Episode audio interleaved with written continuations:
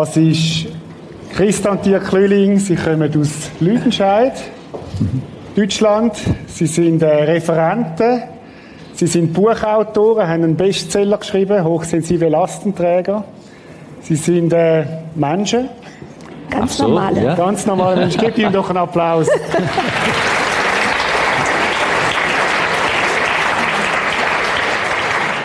Christa, du bezeichnest dich als hochsensibel. Der Dirk bezeichnet sich als nicht hochsensibel.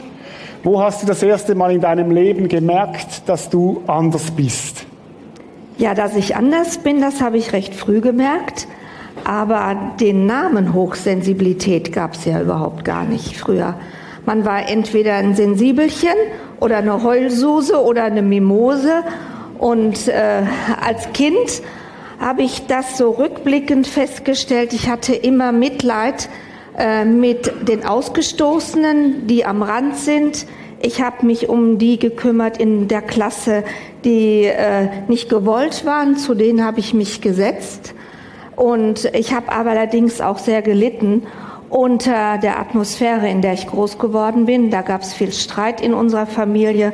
Und ich wollte immer alle retten ja, die ganze Familienatmosphäre.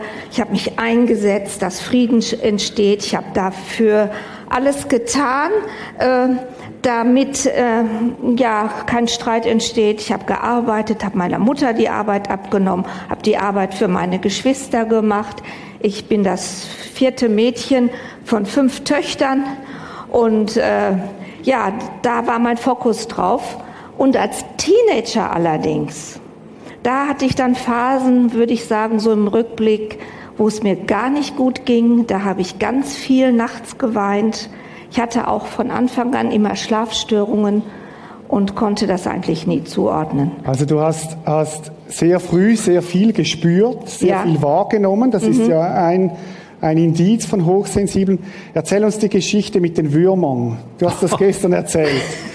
Ja, wir haben in unserem Haus auch noch Jungsleben gehabt und meine Cousins und die äh, hatten so die Eigenschaft, die Regenwürmer durchzuschneiden und dann zu gucken, wie jedes Teil dann läuft. Das ist ja eine Vermehrung, ne? Ach ja, furchtbar war das und ich habe geweint. Normaler Jungensport. Ja, ja, genau. Das war so schrecklich für mich. Äh, und dafür bin ich ausgelacht worden, dass ich dann der, eben da so eine Mimose bin. Die haben auch die Vögel abgeschossen mit der Schrotflinte. Das war ganz schrecklich für mich. Und du hast dann mit den Würmern mitgefühlt. Aber immer doch. Jetzt wir haben, äh, Dirk, wir haben, du bist Seelsorger, auch Berater. Wir haben hier eine, eine, nicht eine Definition, aber vielleicht eine Erklärung, was hochsensibel ist. Aufgrund besonderer Eigenschaften ihres Nervensystems nehmen Hochsensible mehr und intensiver wahr als andere Menschen. Dies hat manche Vorteile, führt allerdings auch zu früherer Erschöpfung und scheinbar geringerer Belastbarkeit. Kannst du das ein bisschen erläutern? Ja.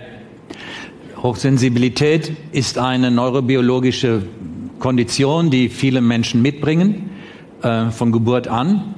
Übrigens nicht nur Menschen, auch Tiere. Ja, das ist sehr deutlich festzustellen, dass es sehr hochsensible Tiere gibt und andere. Und ähm, es ist keine Krankheit, sondern es ist ein Persönlichkeitsmerkmal. Und ähm, soll ich noch was über sagen, was im Gehirn geschieht? Ja, erzähl doch. Ja, man kann sich das so vorstellen, an, Im Gehirn werden ja Reize übertragen an den Synapsen und man nimmt an, dass oder hat so Indizien dafür, dass die Hochsensitiven mehr Neurotransmitter haben. Das heißt, es kann einfach mehr von den Reizen übertragen werden. Es wird alles intensiver wahrgenommen. Ähm, Im Blut kann man feststellen, es ist mehr Cortisol drin, mehr Noradrenalin und das heißt so eine innere Hab-Acht-Stellung, Alarmbereitschaft. Und das bedeutet eben, Hochsensitive nehmen viel mehr wahr als wir Normalos. Ja, Christa sagt ihm, hast du das gesehen, hast du das wahrgenommen? Und sie nimmt in der Tiefe was wahr, wo ich denke, war da was? Erklär mir mal. Du hast gestern das Beispiel erzählt einer Sitzung, wo ihr wart miteinander, ihr seid in einem Leitungsteam. Ja. Für dich sind Dinge einfach abzuhaken. Christa arbeitet nach. Klar, fertig ist fertig. ne? Wenn wir rausgehen aus dem Gottesdienst, sage ich, auch war schön, Ne? Hat mir gefallen bei euch, kann ich abhaken. Ich werde mich gerne an euch erinnern, also ja, nicht so, dass ich euch vergesse. Ne? äh, Aber wenn es irgendwo Stresspunkte gab oder so, die sind für mich bewältigt und für Christa noch lange nicht. Nee, dann denke ich nach. Wie hätte man was wie besser sagen können? Und das kann eine ganze Weile dauern. Kannst mir dann eine Mail schreiben, was ja. besser fragen hätte können? Bei dir denkt es weiter. Bei mir denkt es weiter und äh, ja, bis das Ganze zur Ruhe kommt und ich das abhaken kann, äh, das dauert schon mal. Es kann auch noch die ganze Nacht dann mitgehen, äh, wenn mich was auch besonders aufgewühlt hat. Ich kann das heute schon besser zur Ruhe bringen, aber äh, normal ist das schon, dass man immer das noch nacharbeitet. Jetzt hattest du am Freitag ein Seminar mit 70 Leuten, gestern mit 150 Leuten, heute zwei Gottesdienste, morgen und Abend. Was machst du anders als Dirk morgen? Also ich werde morgen wahrscheinlich ihn nur einmal kurz ablösen auf der Rückfahrt und äh, werde mich entspannen und dann am Dienstag, wenn es geht, gar nichts tun. Du brauchst mehr ja. Erholungszeit ja. als ein nicht hochsensibler. Ja, und ich bin froh, dass mein Mann das mittlerweile ernst nimmt und wahrnimmt, weil es mir nämlich danach sonst noch viel schlechter ginge. Und er gönnt mir dann diesen freien Tag. Jetzt, wir haben zwei Bilder, die ein bisschen helfen zu verstehen noch jetzt. Ja. Das eine Bild ist das mit den zwei Handys. Erklär uns das, Dirk. Ja, jeder weiß, was ein Smartphone ist. Ne? Smartphones sind in. Da hast du eine hochsensitive Oberfläche, du brauchst nur mal drauf hauchen und schon passiert was. Ja, die haben ein sehr komplexes Innenleben und leichte Berührungen bringen das Ganze zum Vorschein. Es ist faszinierend, aber du vertippst sie auch leicht. Dann bringen sie Programme, die du gar nicht erwartet hast. Ja, du erzählst jetzt als Mann das ist einer hochsensibel. Genau, das ist hochsensibel. ja. ähm, das linke Bild ist so ein normales Handy, wie man es früher hatte, robust, zuverlässig. Du musstest feste draufdrücken, dann wusstest du, war so ein Druckpunkt. Jetzt ist was passiert. Und wenn nichts passiert war, hast du es gespürt. Damit kann ich mich ganz gut identifizieren. Ja, und 80 Prozent der Bevölkerung, wenn wir sagen, das ist so 20, 80 verteilt, ähm, ja, ihr lieben Hochsensitiven, ihr seid die Smartphones der Gesellschaft. schön gesagt, schön ausgedrückt. Ein anderes Bild. Erklär du uns das, Christa. Ja, äh, da kann man sehen, wie grell laut äh, die Umwelt für Hochsensitive ist. Sie nehmen alles mit einem Verstärker wahr, einmal über die Augen, über die Ohren, über die Haut. Also alle Sinne, Sinneswahrnehmungen sind stärker und äh, dann ist die Welt überlaut und es kann dann eben zu einer Überreizung führen, äh, wenn man ständig so viele Eindrücke verarbeiten muss, also auch Nebengeräusche. Und ich habe schon gerade gemerkt, hier bin ich in diese große Gemeinde mit den vielen Stimmen reingekommen und da habe ich gedacht, oh, jetzt musst du dir einen stillen Platz suchen und dich konzentrieren äh, und das aus versuchen auszuschalten, weil das kann schon zur Reizüberflutung führen, dass man, wenn man sich jetzt auf die Stimmen einlassen würde. Und das ist sehr anstrengend, diese Bilder immer und die Nebengeräusche auch zu verarbeiten. Also ich höre hier hinten was ganz laut. Das ist die Kühlmaschine. Ja, genau. Und das könnte auf Dauer irritierend sein. Ein Beispiel, ich habe einmal einen Vortrag gehalten im Kindergarten, mit, äh, da hatten die Eltern die Babys auf dem Schoß und dahinter waren noch Fenster und da spielten die anderen Kinder und guckten alle rein. Ich musste ständig gegen diesen Lärm der Babys anreferieren und sprechen und noch gegen die Kinder hinter mir. Als ich zu Hause war, war mir so schlecht, dass ich mich übergeben musste. Weil du einfach so viel wahrnimmst. Das war eine Überreizung. Das auch die Düfte. Viel. Ja, auch die Düfte. Parfüm kann also bei mir auch dazu führen, dass ich dann plötzlich einen Allergieschub bekomme und äh, ja, das ist dann nicht so angenehm. Hast du kein Parfüm, Dieter? Nö. Nein, hat er nicht. Nein. Meine, meine Frau kann mich ohne gut riechen. Sie mag dich schmecken, gut. Ja. Haben dann Hochsensible weniger Filter? Wie würdest du das erklären? Ähm, man sagt ja, das Gehirn filtert Informationen aus und lässt nur so viel ins Bewusstsein kommen, was für uns verarbeitbar ist. Und bei den Hochsensitiven spricht man davon, dass äh, sie schwächere Filter haben. Das ist eben, was ich gerade sagte mit den äh, Transmittern. Oder eine größere Reizoffenheit, das ist das positiv ausgedrückt. Ja, du bist offener dafür, Reize wahrzunehmen, zu empfangen, zu verarbeiten, aber das kostet Kraft.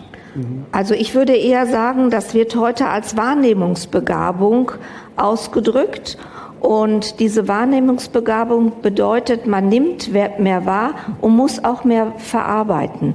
Und das, das ist, ist eine Begabung. Eine Gabe. Das ja. ist eine Gabe. Ja. Jetzt schauen wir mal schnell auf die Statistiken. 50 Prozent Männer, 50 Prozent Frauen betrifft das. Es gibt introvertierte und extrovertierte Hochsensible. Und man sagt etwa, dass 20 Prozent aller Menschen schätzungsweise hochsensibel sind. Spannend ist ja, dass das in anderen Kulturen anders aussieht. Kannst ja. du da was dazu sagen? Das war für uns überraschend, als wir in den 90er Jahren erstes Mal mit dem Thema in Kontakt kamen. Das war nicht das Thema Hochsensibilität, sondern Lastentragen. Das heißt, empathisch mit anderen Leuten mitfühlen können. Wir waren damals sehr viel mit John und Paula Sandford zusammen und die reisten weltweit herum und der John sagte, wenn Sie dieses Thema lehren, dieses empathisch Anteil nehmen, spüren, wie es dem anderen geht, dann ist dann in den westlichen Kulturen so, dass die meisten im Zuhörerraum sagen, kenne ich nicht, weiß ich nicht, gibt es sowas? Und 20 Prozent springen auf und sagen, ja, das bin ich. Endlich redet mal jemand über mich. Und in anderen Kulturen, bei eingeborenen Völkern, ist es ganz normal, wenn er darüber spricht, sagt er, die nicken alle, sagen, ja, das ist doch so. Das kennen wir gar nicht anders. Das heißt, in, auch, wir wissen es von anderen Kulturen, da wird das auch geschätzt als Gabe. Man fördert diese Leute besonders, weil man erkennt, erkannt hat, die haben etwas, das können wir uns zunutze machen. Das Thema ist nur so heiß anscheinend in der westlichen Welt, wo wir so verkopft sind und vielleicht hier Fähigkeiten verloren haben, die anderen Völkern ganz normal sind. Jetzt kann man ja auch als nicht hochsensibler sagen, ja, das ist ja ein, ein, ein, Manipulationsmittel. Du sagst, du bist hochsensibel, damit kannst du alles manipulieren, weil alle auf dich Rücksicht nehmen müssten. Ja, das wäre eine sehr negative Auswirkung, ja. Aber das gibt es leider, mhm. ja. Äh, das ist äh, äh, so eine Reaktion gewesen, als das Thema aufgekommen ist, dass ganz viele das jetzt als Alibi benutzt haben. Ich bin hochsensibel und die anderen müssen auf mich Rücksicht nehmen. Ähm, das kann man nur bedingt erwarten. Ich denke, so im engen Familienkreis ist schon gut, wenn man so auf so eine Allergie Rücksicht nimmt oder weil man ja auch Medikamenten äh, anfällig ist, dass man die nicht alle verträgt oder ähm, wenn es dann immer zu laut ist in der Familie, ist ein Wahnsinnsstress für Hochsensible. Da kann man Rücksichtsnahme le leben. Mhm. Aber ich kann jetzt nicht von den anderen fördern, fordern, dass die nonstop auf mich Rücksicht nehmen. Ich muss lernen, für mich selbst zu sorgen. Interessantes ja? Wort. Du hast eine hochsensible Frau. Wie nimmst du Rücksicht auf sie? Ha. jetzt sind wir gespannt. Jetzt, jetzt geht's aber ans Eingemachte hier. ähm, ich habe das, sie hat ja gerade am Anfang, als sie erzählt hat, wie es ihr so als Kind ging und wie sie Mitleid hatte mit den Leuten, habe ich gedacht, oh, deshalb hat sie mich geheiratet. Ne? Aus Mitleid. Ja, ich war ihr Projekt. äh, Nein, nee. es ist schon so, weil sie sehr fürsorglich ist, das wohltuend. Und die andere Seite ist, ich bin eher zielorientiert und wir haben ja vor 30 Jahren Team F gegründet und dann waren wir viel unterwegs und da musste Christa viel Rücksicht nehmen auf mich und auf den Dienst und was so alles damit zusammenhängt. Und ähm, ich denke, da haben wir auch manches falsch gemacht. Und das war manches unter dem Gesichtspunkt Hochsensibilität wirklich rücksichtslos. Aber wir wussten es nicht anders, wir kannten es nicht anders. Die Quittung war, dass sie dann irgendwann im Burnout war. Und dann haben wir nach und nach gelernt, aber generell auch über Unterschiedlichkeit, dass Christ ein anderes Lebenstempo hat, andere Pausen braucht. Und jetzt vor zehn Jahren etwa, als wir die Sache mit der Hochsensitivität kennengelernt haben, habe ich verstanden, und ich brauche mehr Begründung, es muss logisch, es muss sachlich sein, ich muss es zuordnen können und nicht solche Befindlichkeiten und Gefühle. So sind wir Männer. Ja, ihr dürft ruhig ein bisschen da schmunzeln. äh, da kam für mich das zusammen und das machte Sinn, dass ich gesehen habe, sie ist überreizt, sie braucht Pausen, ich kann das nicht überstrapazieren. Wenn sie sagt, es reicht mir, habe ich früher gesagt, na komm, reiß dich zusammen, wir wollen doch was Schönes machen. Auch schöne Erlebnisse, schöne Abende, die wir geplant haben, sind bei Überreizung zu viel. Zu viel Reize sind einfach zu viel Reize. Und Rücksichtnahme bedeutet jetzt für mich, wenn Christa, wir haben so was ausgemacht, sagt, es geht nicht mehr oder so und so fühle ich, dann weiß ich, jetzt ist wirklich Schicht. Es geht nicht mehr. Es ist kein böser Wille, sondern ähm, ihr Körper ist an der Grenze. Das ist Rücksichtnahme. Oder bei der Planung von Terminen. So, ihr könnt froh sein, dass wir diesen Termin als erstes für 2016 geplant hatten. Wir waren vor anderthalb Jahren, dran, ja. Sonst von dem, was jetzt in den letzten Wochen war, hätten wir gesagt, macht das Seminar alleine. ja? So, wir müssen planen und weise planen. In welcher Taktfolge können wir so etwas machen?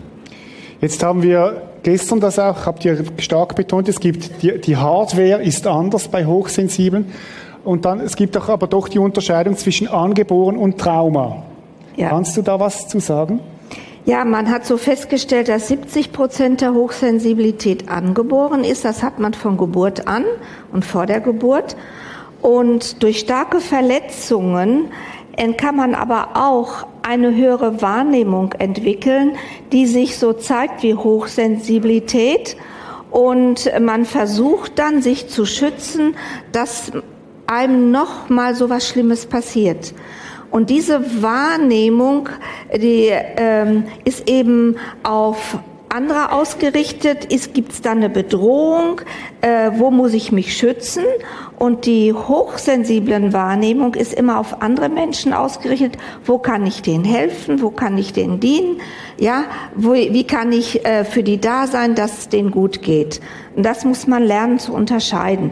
Aber oftmals geht das natürlich auch ähm, miteinander einher, dass sich auf die Hochsensibilität ganz leichten Trauma legt, weil wir so tiefer wahrnehmen, aber eben auch schmerzhafte Erlebnisse tiefer wahrnehmen, die für andere kein traumatisches Erlebnis sind, kann es sein, dass das für uns traumatisch war. Also kann man, kann man sagen, das ist die, die, dass man wie die Filter entwickelt oder Antennen, damit man nicht mehr verletzt wird und ja. dann hochsensibel wird durch das, ja. durch das Trauma, das man erlebt hat. Ja. Aber, aber, das ist so in der Richtung wie überempfindlich. Mhm. Ja. ja. Ich bin empfindlich, weil ich verletzt worden bin. Das machen alle, die verletzt sind. Und weil es weh tut, soll mir das nicht mehr passieren. Dirk, wie kann man mit Verletzungen umgehen? Das betrifft ja alle. 100 Prozent hier drin. Wir alle haben Verletzungen in unserem Leben. Ihr arbeitet auch als Eheseelsorger, als Therapeuten, als Berater. Sag uns was dazu. Einmal muss ich erkennen, dass ich Verletzungen, seelische Verletzungen oder wie man so sagt, mitbringe. Das haben wir alle, mehr oder weniger, manche eben deutlich mehr. Und das muss man sich erstmal eingestehen. Mhm. Ähm, denn wir denken immer, die anderen sind schuld. Wenn die sich anders verhalten würden, würde es mir gut gehen. Aber manchmal sind ja so kleine Anlässe, die etwas bei mir hochbringen, was unangemessen heftig ist.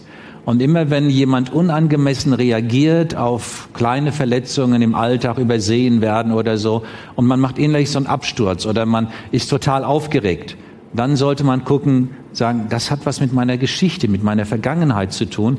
Und da muss ich mal hinschauen. Warum reagiere ich so heftig? Warum ist mir das so wichtig? Warum stürze ich bei solchen Dingen ab, wo andere Leute sagen, es war doch nichts Besonderes? Und dann muss man gucken, da braucht man eigentlich Hilfe, weil man für sich selber blind ist ähm, dass man Beratung sucht, Hilfe sucht, wo jemand einem das spiegeln kann. Und ja, dann kann man erstmal das feststellen und dann Schritte gehen. Wir haben ja ein, ein Buch dazu geschrieben, weil viele Hochsensible gesagt haben, ihr habt das eine Buch geschrieben, gibt's noch eins? Und dann haben wir überlegt, ja, was ihr braucht, und nicht nur die Hochsensitiven, sondern auch die anderen, viele Menschen, gerade in den Ehen, wo das aufeinander knallt, ist innere Heilung. Und das ist das, was Gott verheißen hat. Und deshalb ist der Titel des Buches Ein neues Herz will ich euch geben. Mhm. Gottes Verheißung und unser Beitrag. Unser Beitrag ist erkennen, äh, schauen, wo bin ich bitter geworden, wo habe ich Menschen verurteilt. Jesus sagt, richtet nicht. Wo habe ich gerichtet, verurteilt? Wo hänge ich fest in meinen Verurteilungen, in meiner Bitterkeit, in meinen Erwartungen? Und da kann man richtig drin feststecken, in meinen Entscheidungen, die ich getroffen habe. Und dann kann man den Weg gehen, den Gottes Wort zeigt. Es gibt Buße, es gibt Vergebung. Es ist ein gewaltiges Ding, wenn Vergebung richtig geschieht. Und was wir erlebt haben, ähm, was wir auch in unserer Ausbildung lehren und praktizieren, ist dieser Trost, der von Jesus kommt. Dass Jesus zielgenau Trost in das Leben hineinbringt. Und das ist gewaltig, wenn man das erlebt. Hast du das erlebt, dass Jesus dich tröstet? Ja, und ich denke, das äh, war auch so ein Wendepunkt in meinem Leben. Einmal habe ich das ähm, als Teenager schon erlebt, weil ich äh, mit elf Jahren angefangen habe, mit Jesus zu leben. Und da war ich so verzweifelt äh, und äh, habe dann abends meinen ganzen Schmerz in ein Tagebuch reingeschrieben. Und zum Schluss habe ich immer ein tröstendes Wort von Gott erfahren. Dann äh, in der weiteren Zeit habe ich erlebt, wie Gott mich getröstet hat durch andere Menschen, die mir begegnet sind und mir einen Zuspruch gegeben haben oder an mich geglaubt haben und das mir auch gesagt haben. Und durch Segen, den ich mir sehr oft geholt habe, wo Gott mir immer wieder zugesprochen hat, du bist meine geliebte Tochter. Ich habe da zwar immer Rotz und Wasser geheult, wenn jemand mir das gesagt hat, weil ich das nicht glauben konnte, aber irgendwann ist es im Herzen angekommen. Und die stärkste Begegnung war dann, das ist noch gar nicht so lange her, so ein Burnout kann dann schon auch Weichen stellen. Da habe ich echt gesucht, Herr, wie möchtest du, dass ich weiterlebe? Und er hat mir, ist mir begegnet in meinem Inneren und hat mir gezeigt, wo ich zu viel Lasten für Menschen auf mich genommen habe und immer wieder festhänge.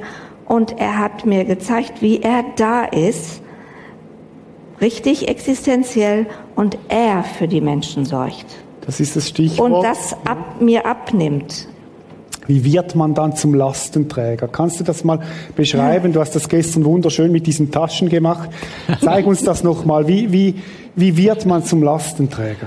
Ja, durch die übergroße Wahrnehmung und wenn man besonders auf Menschen ausgerichtet ist, ein Beziehungsmensch ist, dann äh, sieht man bei allen Menschen den Not, den Schmerz und den Kummer, äh, finanzielle Belastung, wo die Hilfe brauchen. Und ich habe ja ganz früh mich schon die Verantwortung genommen, in meiner Familie für Frieden zu sorgen und hat mich da auch verantwortlich gefühlt. Und leider kommt man durch so eine frühkindliche Entscheidung in eine Überverantwortung für Menschen, für Lastensorgen. Und man entwickelt dann eine endlos lange Wahrnehmungsantenne und spürt das unbewusst immer bei allen Menschen auf. Und ich war dem ganz erlegen. Und dann habe ich mich stark gemacht später für alle, äh, die am Rande der Gesellschaft waren. Ich habe Leuten geholfen, die nicht genug Geld haben. Ich habe alle bei mir eingeladen, die durften auch bei uns übernachten. Ich habe mich angeboten, anderen Menschen zu helfen. Und da war ich richtig drin verstrickt. Also ich habe nicht nur einen Kuchen gebacken in der Gemeinde, ich habe drei angeboten oder ich habe die ganze Party versucht zu organisieren, trotzdem ich fünf Kinder hatte. Ne? Also du äh, hast dich zum Retter für andere gemacht? Ich habe mich richtig zum Retter für andere gemacht. Das war mir nur nicht bewusst, mhm. denn ich bin fromm erzogen und ich dachte, ich bin absolut in der Linie, äh, dass ich mein Leben hinzulegen hätte. hätte. Mhm. Das war so mein Programm und ich dachte, ich bin total richtig. Und dabei hast du dich selber vergessen. Total. Ich habe gar nicht gewusst, was ich brauche, was für mich wichtig ist. Und als er mich mal fragte, was wünschst du dir, habe ich den groß angeguckt. Ich hatte keine Worte. Ich wusste nicht, was ich mir wünsche. Mhm.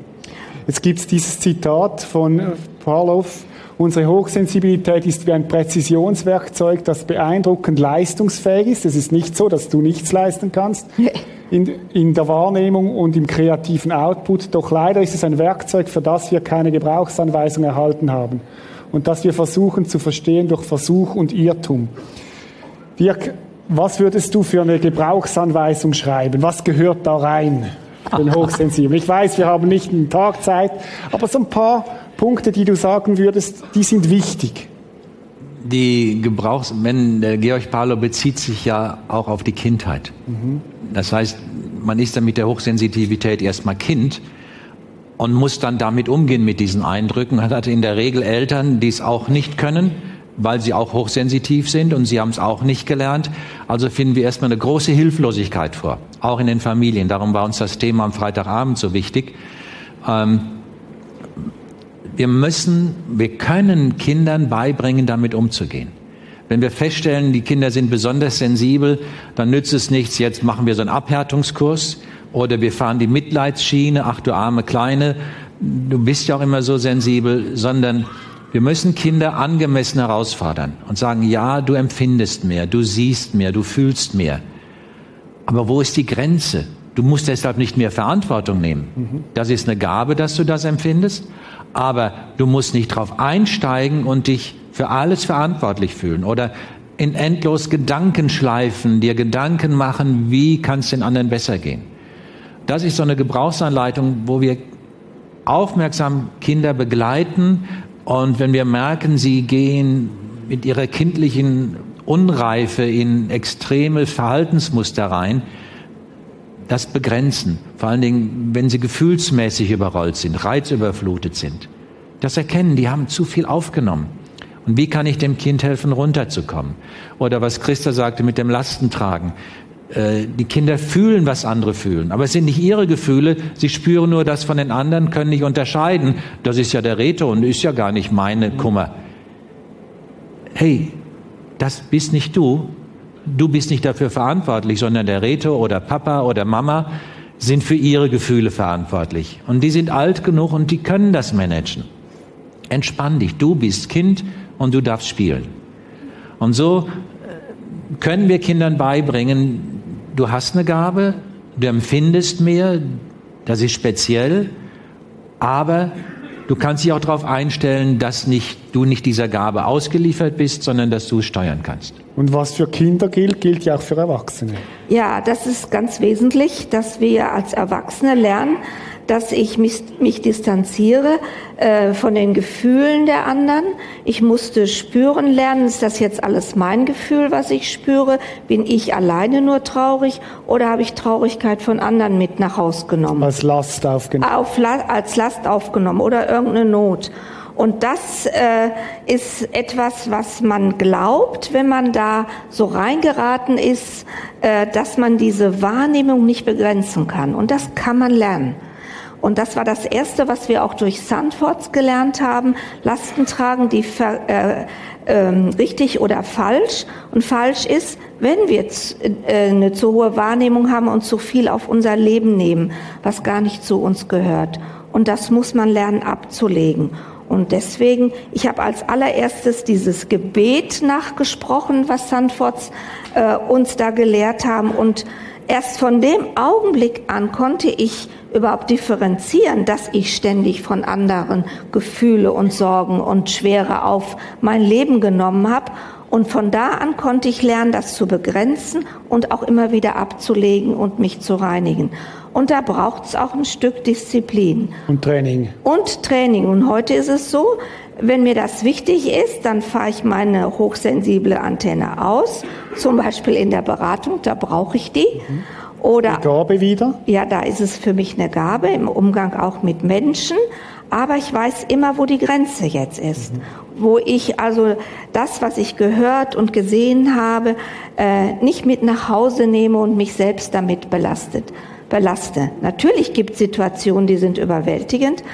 Da muss ich auch immer noch nach, gibt es immer noch diesen Nachhall.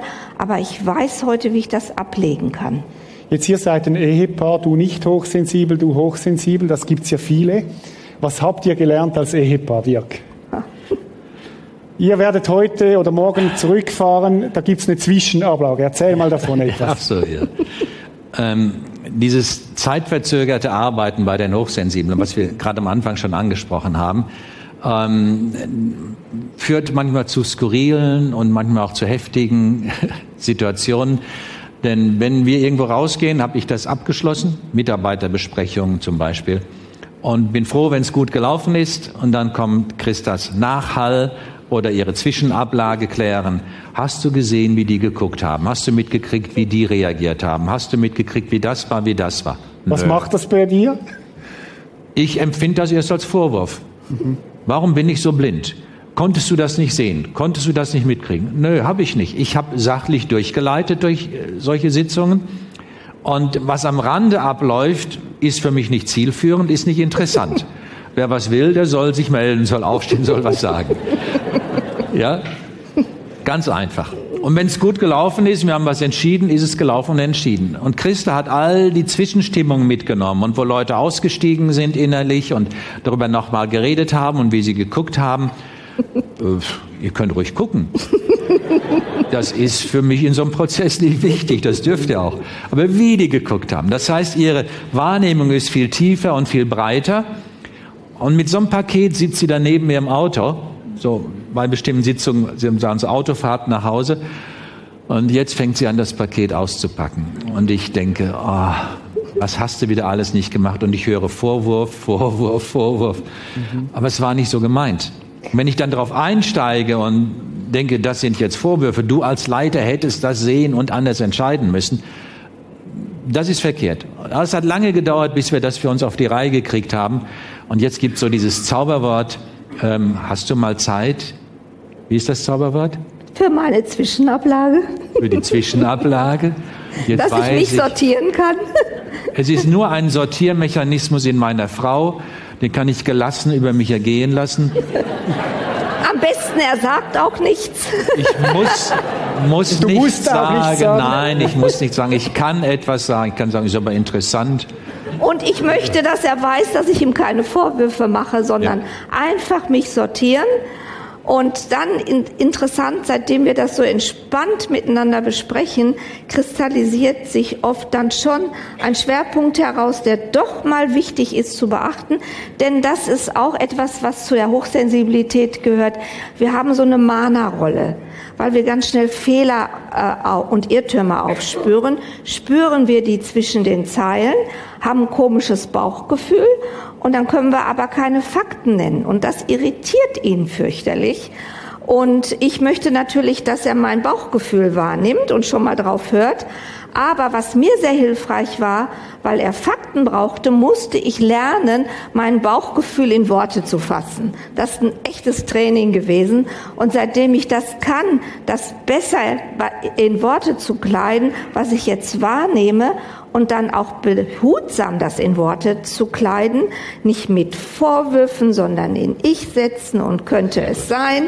Äh, das hat man alles schön trainiert. Also ihr kriegt jetzt das Ergebnis von jahrelangem Training und das Versuch sagen, und Irrtum hier. Ja? So also das war nicht okay, so machen wir das jetzt, sondern wir stecken ja in unseren Mustern. Ja, und dann alle Mana, wir haben ja auch Mana in der Gemeinde, die von Gott eingesetzt sind, die manchmal so ein prophetisches Wissen haben. Und oft bringen wir einfach das verkehrt rüber. Wir haben den Auftrag, das zu sagen, aber nicht mit der Forderung, dass das umgesetzt wird. Und das war auch etwas, was ich lernen musste, es dann loszulassen. Ich habe es gesagt, aber ich darf die anderen nicht unter Druck bringen. Und dann enttäuscht rumlaufen und hinterher schlecht reden über den Leiter, weil er das nicht tut, ja, was ich doch gesehen habe. Und das ist natürlich mal total verkehrt. Ich habe euch gebeten, einen Bibeltext rauszusuchen, auch unter der Fragestellung, was hilft, wie hilft euch Gott in dem Ganzen drin. Ein Text, den du ausgewählt hast, ist 1. Mose 1, 27, Dirk. Und Gott schuf den Menschen zu seinem Bilde, zum Bilde Gottes schuf er ihn und schuf sie als Mann und Frau. Ja, der, der Text ist einfach und klar. Ich liebe Strukturen. Hier ist eine Struktur, Mann und Frau. ja? So, so und anders. Aber nicht falsch und richtig, sondern einfach so und anders. Beides im Bild Gottes, beides Qualitätsarbeit, aber halt ganz anders. Und wir haben am Anfang der Ehe viel über dieses, was ist männlich, weiblich, da sind wir so typische Vertreter dran gearbeitet und uns zusammengerauft. Dann gab es andere Unterscheidungsmerkmale und immer wieder ging es darum, Christa ist so anders als ich äh, in vielen Bereichen aber von Gott geschaffen und Gott hat mich nun mal so geschaffen. Und wir mussten lernen, miteinander umzugehen. Und so sind wir durch verschiedene Phasen gegangen. Es hat uns geholfen, die, dieses Diskprofil, Unterschiedlichkeit zu erkennen. Es hat uns geholfen, das ganze Thema mit den Liebessprachen und so viele andere Dinge. Und das Letzte war eben mit der Hochsensibilität, wo ich gesehen habe, ja, da hat Gott uns auch anders geschaffen. Sie ist hochsensibel und ich nicht. Wobei ja das nicht nur ein Mann-Frau-Thema ist, das nein, kann nein. auch umgekehrt sein. Ja, also Mann und Frau steht hier für so und anders. Mhm. Ja, auch es gibt hochsensible Männer und äh, was weiß ich. Einfach diese Andersartigkeit, mit der wir auch im Alltag, in der Ehe, in der Familie mit den Kindern, am Arbeitsplatz zu tun haben, wo es diese Reibungen gibt. Wie kannst du nur so denken? Ja, Ich denke einfach so. Wie kannst du eigentlich nur anders denken? Ja, Gott hat uns so geschaffen. Das ist die Hardware, die wir einfach vorfinden. Und das müssen wir akzeptieren und respektieren und wertschätzend miteinander umgehen. Christa, du hast einen anderen Text. Ja. Vers 11, 28 bis 30. Kommt her zu mir alle, die ihr mühselig und beladen seid, ist ein Wort von Jesus. Ich will euch erquicken. Nehmt auf euch mein Joch und lernt von mir, denn ich bin sanftmütig und von Herzen demütig, so werdet ihr Ruhe finden für eure Seelen. Denn mein Joch ist sanft und meine Last ist leicht.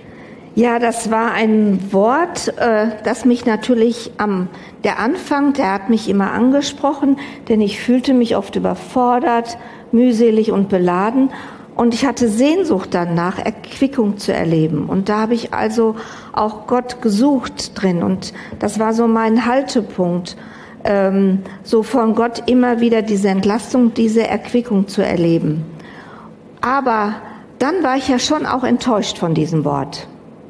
Denn dann geht's ja weiter, nehmt auf euch mein Joch und lernt von mir. Also das wollte ich eigentlich nie mehr den Nachsatz noch lesen. Das kanntest du ja, die Jochs. Die Jochs, die kannte ich. Ich für als Kind in der Sonntagsschule kriegten wir immer dieses Bild gezeigt, wo so zwei äh, Kühe in so ein Joch eingespannt sind und der eine eine Kuh bin ich und der andere ist Jesus an meiner Seite. Das fand ich immer so schrecklich. Ähm, und jetzt äh, will Jesus uns erquicken und gleichzeitig in den Joch einspannen. Das fand ich so eine Spannung und habe gedacht, ach so, es bleibt alles beim Alten. Ich muss doch die Lasten tragen. Und habe mich dann auch immer darunter gestellt, aber eben auch schweren Herzens und habe nie für das mich. Das war dann noch die fromme Last dazu. Das war eine fromme Last dazu. Ich bin ja auch in einem sehr religiös-gesetzlichen Elternhaus groß geworden.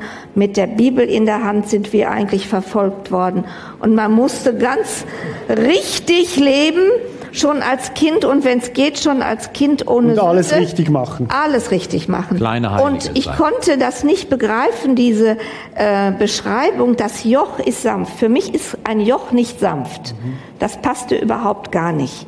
Bin jetzt dankbar, dass ich heute weiß, was Jesus da eigentlich sagen wollte. Soll ich das jetzt erklären? Mhm. Ach so. Jetzt hast du den Ball. Ja, ja, wir hatten den Vorteil, dass unsere Tochter 14 Jahre in Israel gelebt hat. Und die kam dann irgendwann mit der Geschichte, dass sie sagte, ja, mit dem Joch, es ist im übertragenen Sinn gemeint, wie wir das haben. Wir kennen das Joch des Kommunismus, das Joch des Nationalsozialismus. Wenn du darunter lebst, ist das ein schweres Joch. In der Schweiz habt ihr das Joch der Demokratie. Das lässt einen doch gut leben. Ja, relativ. Ja? Joch. ja, dann komm doch nach Deutschland. Ja. Ich habe eine deutsche Frau. Also Joch im Sinne von ähm, Lehre, von Erwartungen, von, ähm, wie sagt man, Ideologie. Und jeder Rabbi damals hatte so sein Joch, seine Lehre, seine Erwartungen. Und Jesus grenzt sich hier von den anderen ab und sagt, das Joch der Pharisäer und Schriftgelehrten kennt ihr. Das ist hart, du musst gesetzlich leben, alles richtig machen, alles richtig machen, dann weißt du immer noch nicht, ob Gott gnädig ist. Und er sagt, hey, ich lade euch ein. Mein Joch, meine Lehre ist sanft, ist erträglich. Damit kannst du leben. Welches Joch hat Jesus uns gebracht? Was ist seine Lehre? Gott liebt dich bedingungslos. Ist Gnade. Gott ist gnädig. Gott ist Vater. Du kannst aufatmen. Das meint er hier. Mein Joch ist sanft, meine Last ist leicht. Du darfst aufatmen bei Gott. Er ist nicht der, der prügelnde Vater, nicht der gesetzliche Vater, sondern der, wo du aufatmen kannst. Und sein ganzes Leben hat er so gelebt, dass er den Menschen gezeigt hat, guck mal, es gibt Heilung, es gibt Hilfe, ihr könnt aufatmen. Gott ist für euch. Das ist das Joch. Und das ist die gute Botschaft in all dem für die Hochsensiblen und für die Nicht-Hochsensiblen. Gott lädt dich ein und sagt, hey, ja, es gibt bei mir eine Lehre, es gibt Erwartungen. Die Erwartung ist, komm und nimm die Gnade an. Lass dich beschenken. Und alles andere kommt daraus. Nicht bring Vorleistungen und dann bist du angenommen, sondern erlebe Annahme, erlebe die Liebe Gottes. Und das erfüllt dich so, dass du sagst, was kann ich jetzt tun, dass andere das auch erleben? Und der Schlüssel dabei ist auch, dass du so sein darfst, wie du bist. Du musst nicht anders sein. Ja, und das ist ein Geschenk. Und so erlebe ich Jesus auch heute, dass er mir entgegenkommt, dass er bereit ist, all die Lasten abzunehmen. Die darf ich richtig auf ihn werfen. Und äh, er lädt wirklich kein zusätzliches Joch auf unsere Schultern, sondern er sagt wirklich, ich bin an deiner Seite, ich gehe mit dir. Ich habe heute ein ganz neues Gottesbild, ein neues Vaterbild. Ich kenne Jesus, wie er Menschen abholt, nie Vorwürfe macht, ihnen immer die Hand reicht und uns ins Leben führt. Er lädt uns ein, äh, sein Leben, das er uns bietet, zu ergreifen. Und das ist was Wunderbares. In der Beratung erlebe ich das und ich habe das für mich verinnerlicht und erlebt und das möchte ich nicht mehr missen. Das ist ja das, was viele Menschen auch Angst haben, wenn sie mit Kirche in Bewegung, Berührung kommen, dass sie denken, ich muss perfekt sein, dann muss ich dieses Joch ja auch noch nehmen zu allem anderen, was im Alltag schwer ist. Und jetzt nehmen wir diesen Vers, was Evangelium ist, gute Nachricht. Ja. Dirk, wenn Leute da sitzen heute Morgen, die sagen, ich kenne diesen Gott nicht, ich, ich, ich, das ist für mich neu, was würdest du ihnen raten? Wie könnten sie ein, ein Baby-Step machen? Einmal Hunger haben, ich könnte mich ja mal drauf einlassen. Ja, ich könnte mich ja drauf einlassen und ich könnte mal mit diesem Gott ins Gespräch kommen. Nicht nur für die, die davor stehen und noch unsicher sind oder auch mit den Lasten ablegen. Ich sage Gott meine Not und höre mal, was macht er jetzt? Es ist immer ein Stück, ja, Vertrauen. Das braucht man, ein Stück Vertrauen investieren und Gott die Chance geben, darauf zu antworten. Und manchmal muss man Vertrauen investieren, nicht nur indem man das Gott sagt, sondern vielleicht auch zu einem Menschen hingeht und sagt, du kennst den doch, kannst du mir mal helfen? Ich stehe davor, irgendwie würde ich gern, ich weiß aber nicht wie, ähm, was wäre mein erster Schritt, um ja, Vertrauen zu investieren, das auszuprobieren. Vielleicht ist so ein Schritt, dass man miteinander betet und sagt, da habe ich eine Last und Gott, ich bringe die zu dir, kümmer du dich mal drum. Das ist ganz konkret und das möchten wir jetzt tun heute Morgen. Wir nehmen uns eine Zeit, eine Minute, zwei Minuten, wo wir einfach in der Stille sind vor Gott.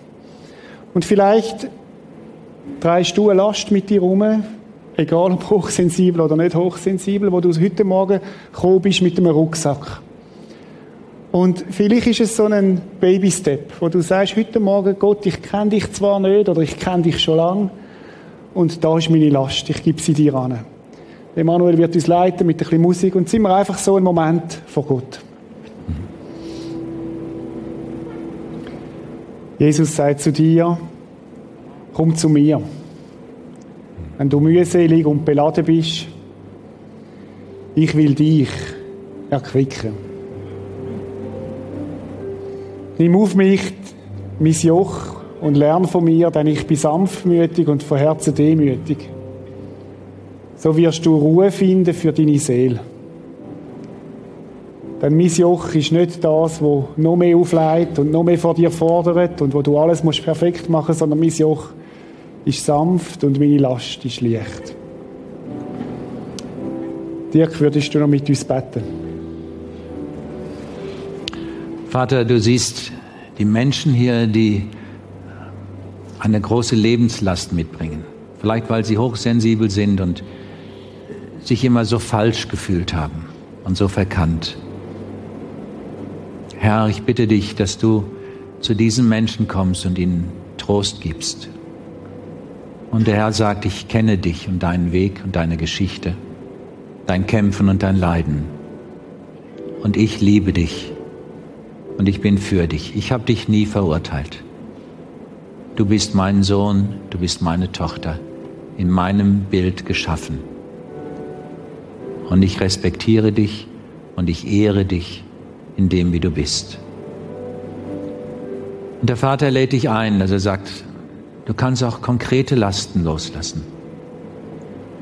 Wenn du beschwert bist mit deinem Leben, oder mit den Nöten von anderen Menschen, den Nöten vom Ehepartner.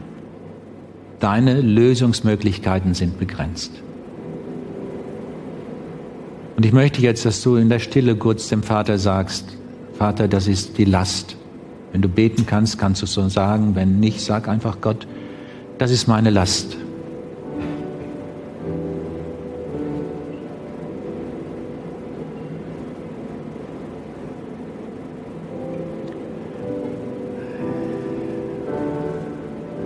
Jesus, du hast die Lasten der Menschen auf dich genommen und bist ans Kreuz gegangen, damit Erlösung möglich ist. Ich bitte dich, Herr, schaff du Erlösung für die konkreten Lasten dieser Menschen, dass sie es bei dir lassen können. Und schaff du Erlösung für die, die durch ihr ganzes Leben belastet sind. Du bist der große Kümmerer, der der Trost gibt und unser Herr und Retter. Lass die Menschen das erleben. Amen. Amen. Diakon Christa, herzlichen Dank, dass ihr bei uns wart, dass ihr euer Leben geöffnet habt, auch heute Morgen, euch auch verletzlich gemacht habt durch das und äh, danke, dass ihr da wart. Ja.